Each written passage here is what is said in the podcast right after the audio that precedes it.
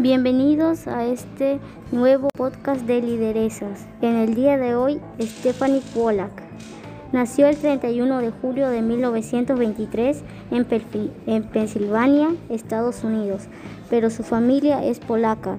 Desde pequeña mostró tener habilidad para las ciencias. De hecho, terminó desarrollándose académicamente en ciencias naturales y matemática.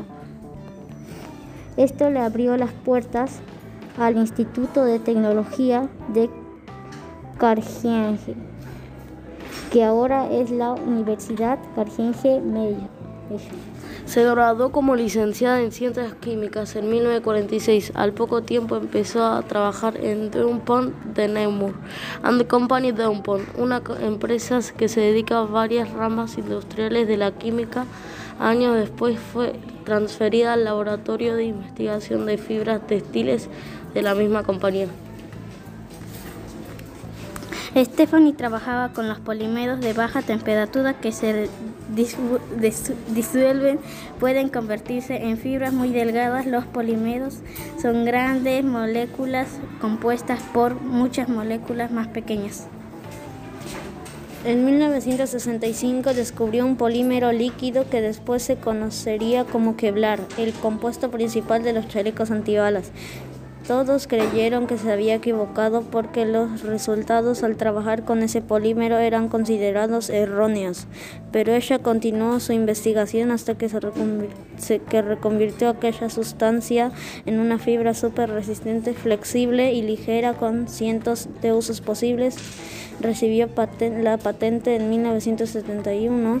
Su carrera estuvo llena de logros, entre los que se destacan 17 patentes y múltiples reconocimientos académicos y científicos. Actualmente Ackerbar se actualiza para neumáticos, artículos especiales, cables submarinos, cascos y frenos de automóviles, pero su uso más común es de fabricación de chalecos anti balas usados por militares y policías a nivel mundial. Para finalizar, leeremos la lista de los premios más importantes que recibió.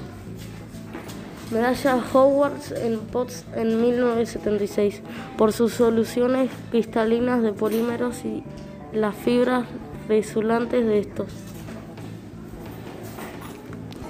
Logro de materiales para quebrar en 1978.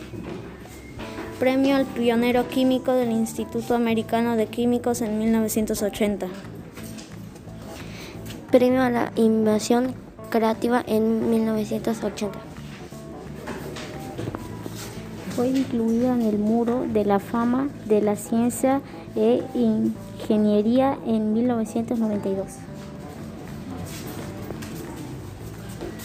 Premio Innovador Americano en 1995 se convirtió en fan se convirtió en la cuarta mujer en ser incluida en, los inventores nacionales del Salón de la Fama.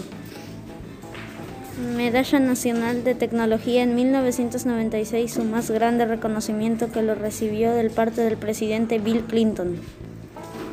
Muchas gracias Stephanie por haber salvado tantas vidas con Kevlar y felicitaciones por todos tus logros.